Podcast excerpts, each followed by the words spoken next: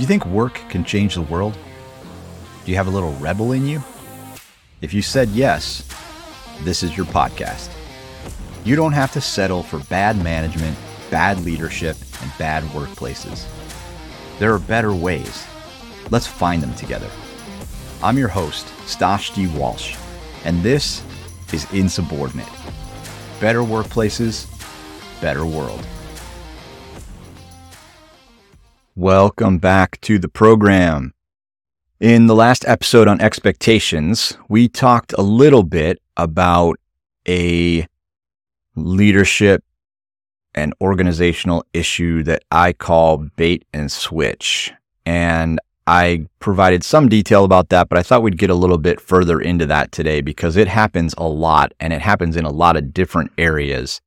And it's a fairly easy thing to fix but most organizations are still perpetuating this on their people.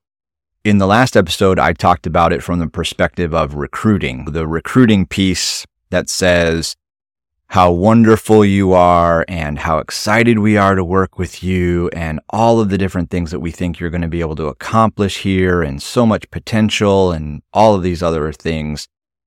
Before you start working there, but after you start working there, once you get in the door, it becomes about your blind spots and your weaknesses and maintaining a status quo and fixing what's wrong with you.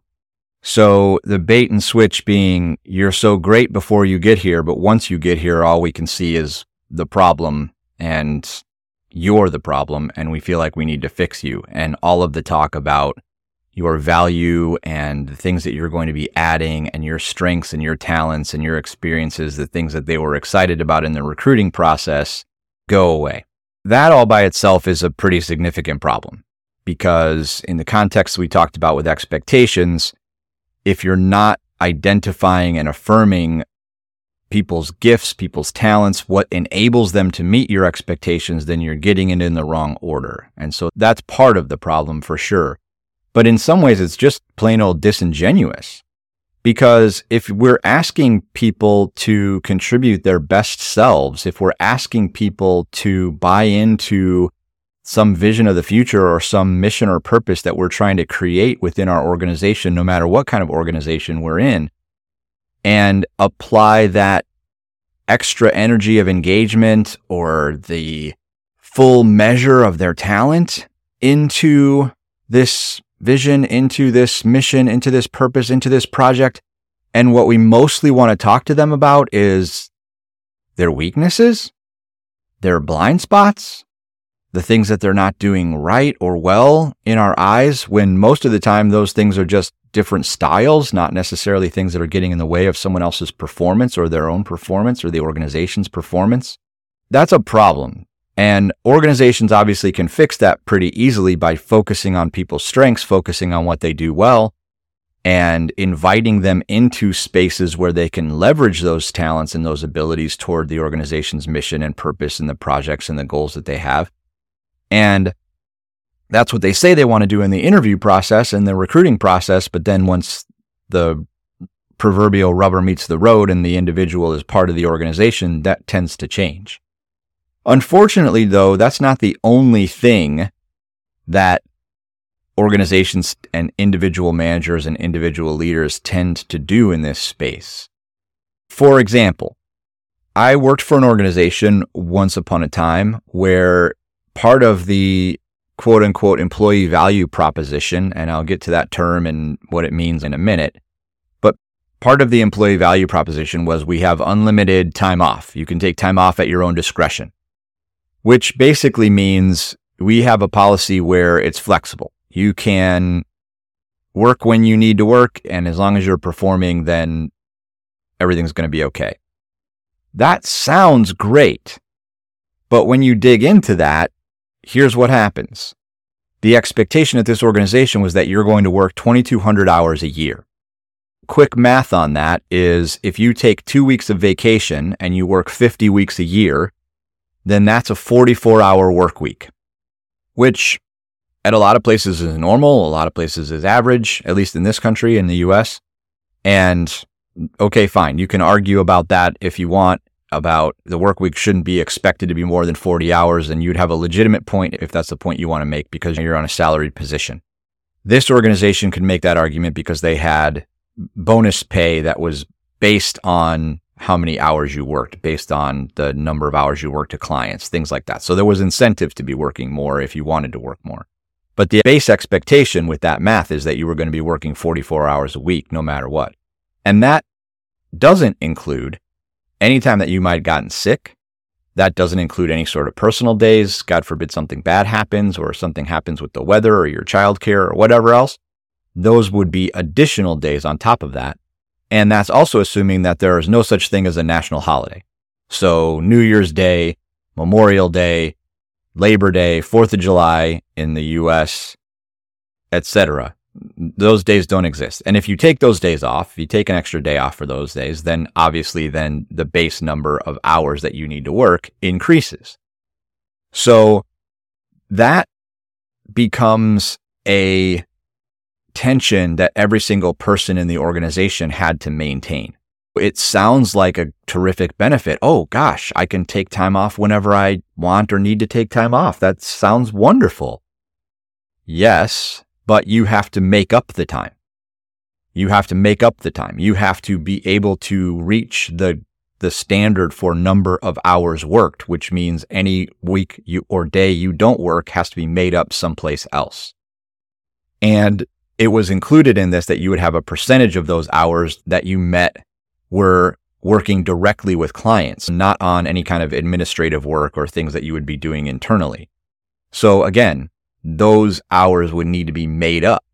The value proposition there was flexibility, but it wasn't necessarily that you were going to be able to take time off. In fact, it was set up in a way that you would be punished for taking time off and then go back to the what would in essence be called a pay for performance model or a pay for activity model.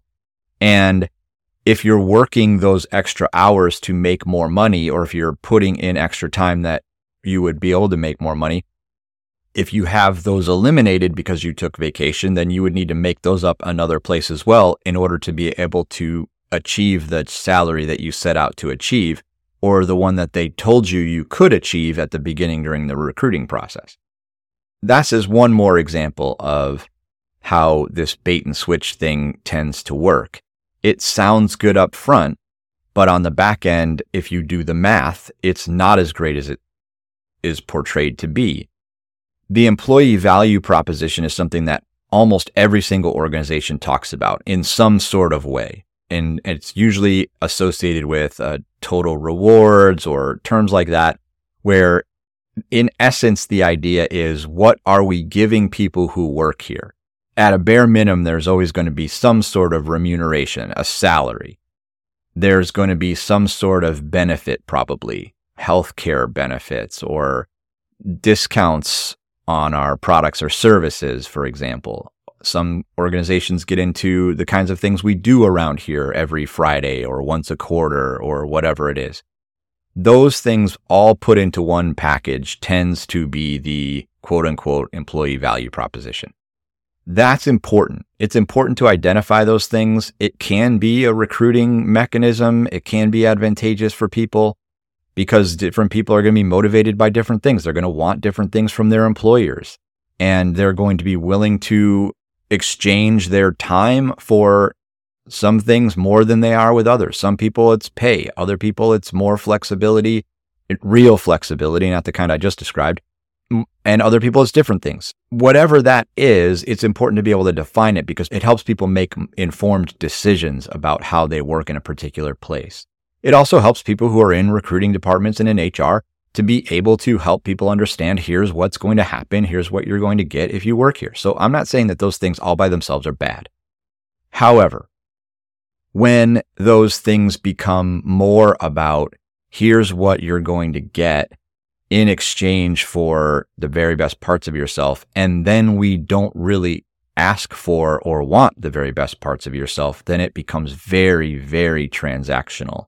If indeed it wasn't very transactional to begin with it creates a very significant issue for not only the organization, but also for the people in it. Because when you look at that trade, when you look at that transaction, most people, because of the way we're made, because of the way we're designed, we want something bigger, something more out of our work. We want meaning and we want purpose and we want fulfillment and we want relationship. And those things are the things that we don't really talk about in employee value propositions. In addition to that, it's almost like, I don't want to go too far with this, but it's almost like we're trying to bribe people into thinking that what they're doing is worthwhile. And what we're offering them is worth trading the 40 or 50 or how many of our hours they spend at work and away from the other pursuits in their life. It's worth doing that to be here. And no one's going to say that out loud. But in essence, that's what it is. It's also a little bit backwards because we have organizations all over the world that say things like our employees are our greatest asset or our people are our greatest asset. That's a nonsense statement because A, they're not yours. They're free to leave whenever they want. And many of them do. And if you're looking at people like an asset, then you're thinking about this all wrong. Instead of employee value proposition, it should actually be okay, we have a proposition. We're going to value our employees. We're going to value our associates. We're going to value our people. And that starts with who they are. That starts with what they're capable of, not here's what we have to offer you. And so therefore, will you come and work here? It's we actually think you have something unique and something worthwhile to bring. And here is the mission or the purpose or the meaningful work that we have on offer. And we want you to plug into that. And this is the invitation that we're making to you. That's the thing that could be fixed. The quote unquote employee value proposition stuff that comes with pay and benefits and all that sort of stuff. Those things are fine, but they're subject 1A or B or C to that main header of come and work here because this is what we're trying to do.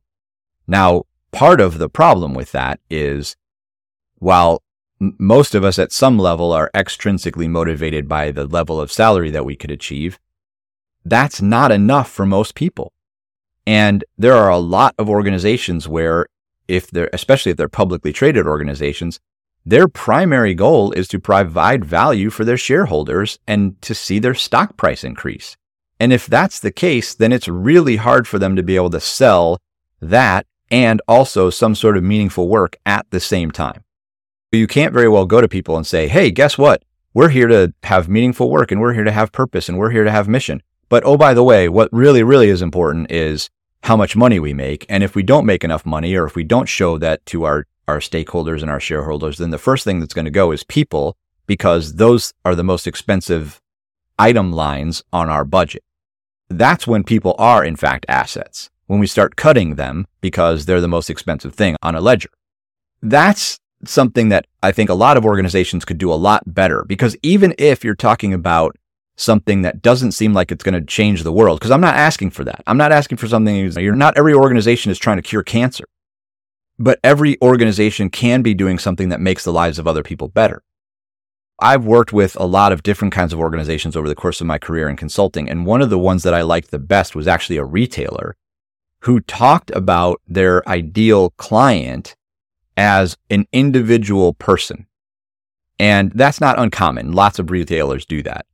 But this particular one went into pretty great depth on that and also talked about the way that this individual person feels when in the store having certain kind of experience, the way this person feels wearing the clothes or the accessories that this retailer provides, what that means for that person's life, that kind of thing. If you're helping people in a way that says, this is what's going to give you a greater level of confidence or help you feel like something is better in your world or better in your life. It's a look good, feel good kind of a philosophy, whether you agree with that philosophy or not.